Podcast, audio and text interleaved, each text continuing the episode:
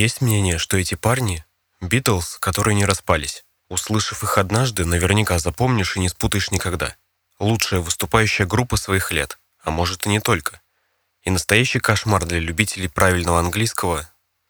Да, сегодня в выпуске Slade.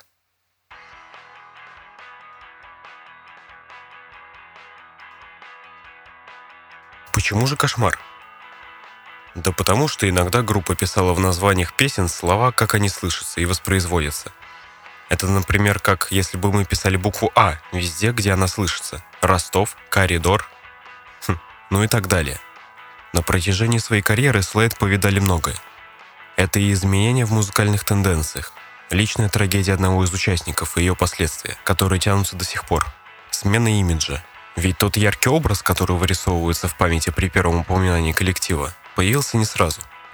Группа Slade была образована в 1966 году бывшими участниками коллективов The Vendors и Steve Brett and The Mavericks, Ноди Холдером, вокал и ритм-гитара, Джимом Ли, бас-гитара, клавишная и скрипка, Дэйвом Хиллом, гитара, и Доном Пауэллом, ударные. Первоначально музыканты выступали под названием In Betweens, под которым выпустили сингл You Better Run, прошедший практически незамеченным. В конце 60-х они сменили название на Ambrose Slade. Как из Битлз, можно заявить, что у ребят был пятый член бенда. В их случае Чес Чендлер, бас-гитарист из Animals. После, собственно, Animals он подался в продюсерскую сферу. И, как оказалось, не зря. Именно Чендлер раскрутил гитариста-виртуоза Джимми Хендрикса, а после его смерти принялся за Slade. Первым делом Чендлер занялся имиджем бенда, но побрить ребят наголо, нарядить в подтяжки и громадные ботинки Мартинсы оказалось не лучшей его идеей. Так называемый образ скинхедов не оценили даже сами бритоголовые. Они просто не понимали, почему группа с таким имиджем играет не регги, а рок. Собственно, так и прошли первые альбомы Slade. Незамеченными и непонятыми.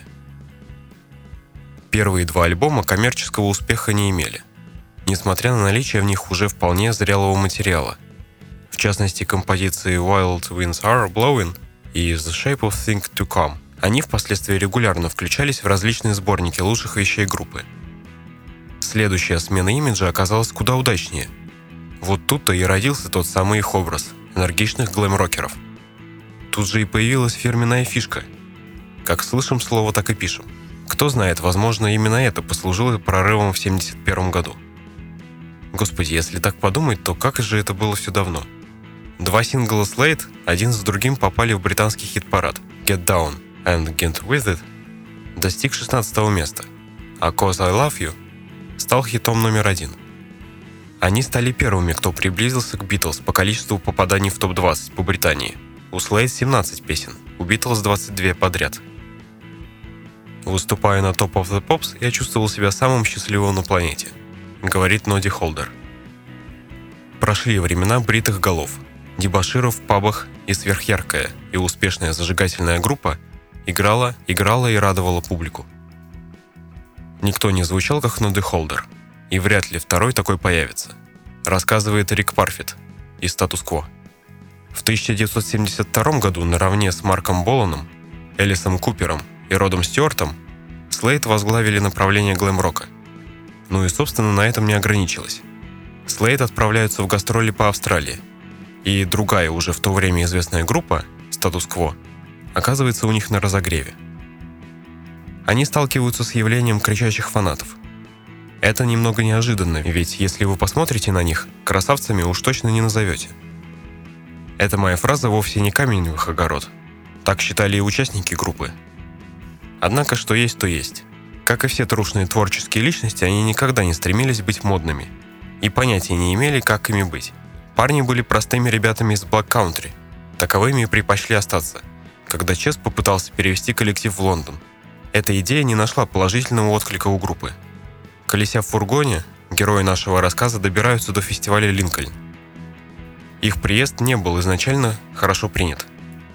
Тамошняя публика недоумевала, что у них забыла группа, которая выпускает хиты, но после выступления вопросов уже никаких не оставалось. Вот тут слава великой выступающей группы и пришла. Спустя неделю песня «Take Me Back Home» возглавила чарт. Далее была настоящая феерия в знаменитом лондонском театре «Палладиум».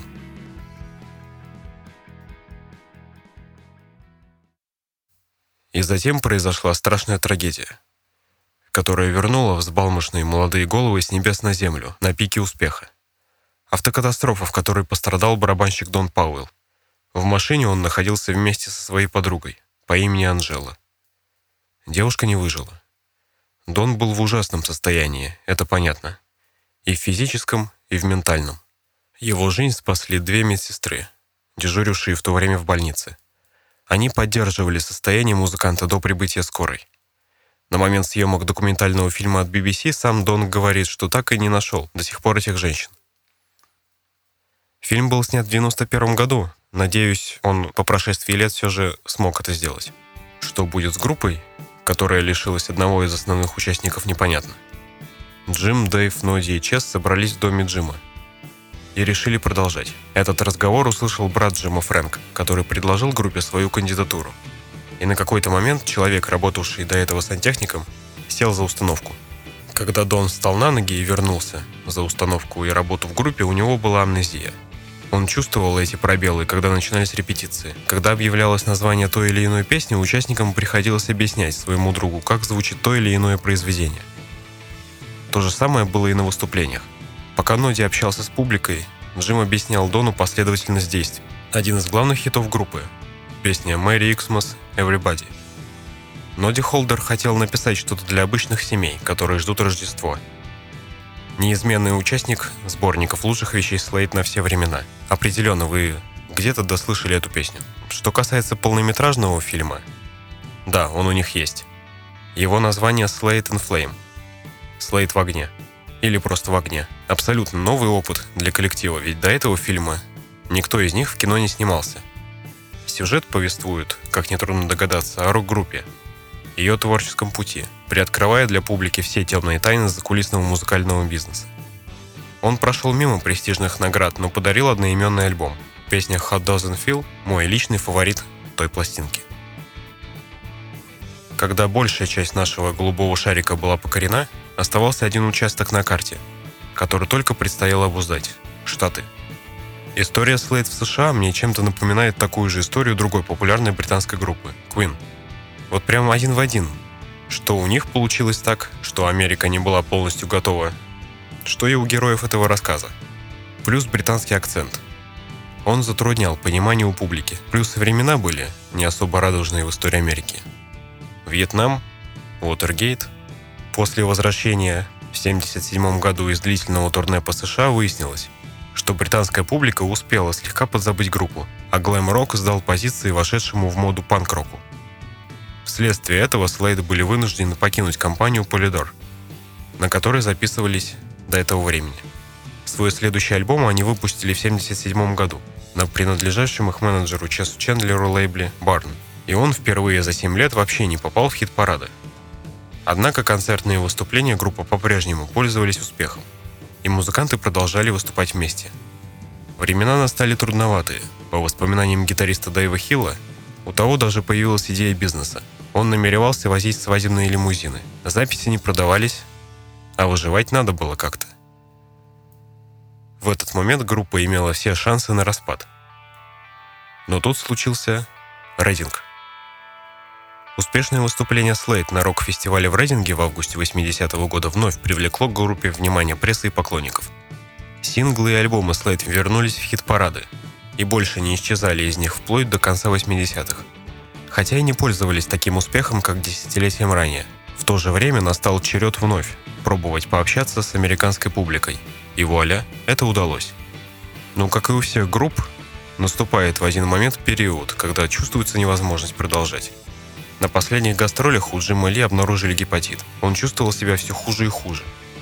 Ноди привлекали другие проекты, и он хотел пробовать что-то еще, ведь они уже 20 лет в этом ремесле. В 1991 году Ноди Холдер, уставшая от постоянных гастролей, объявила об уходе из группы. Вслед за ним объявила о своем уходе на покой бас-гитарист Джим Ли, вместе с которым Холдер написал большинство песен Slade. Ноди стал ведущим на радио и успешным актером. Дэйв Хилл и Дон Пауэлл привлекли новых музыкантов и продолжали гастролировать. В период с 92 по 97 они носили название Slade 2, но потом снова сократили его до Slade. Еще многим позже барабанщика Дона Пауэлла, игравшего в группе с момента ее образования, уволили после 57 лет сотрудничества. Причем уволили, написав ему об этом по электронной почте. Что же можно порекомендовать послушать из репертуара Slade? Например, я люблю альбом 76 года «Nobody's Fool» и его заглавную композицию.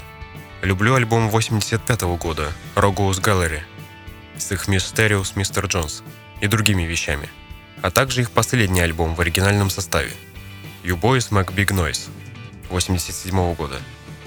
Трек «Come on Feel the Noise», причем как и оригинал, как и кавер от группы Quiet Riot. Это была первая песня Slade, которую я услышал, и сразу кавер-версии, и только потом узнал, что так оно и есть. Ну а на этом все, друзья.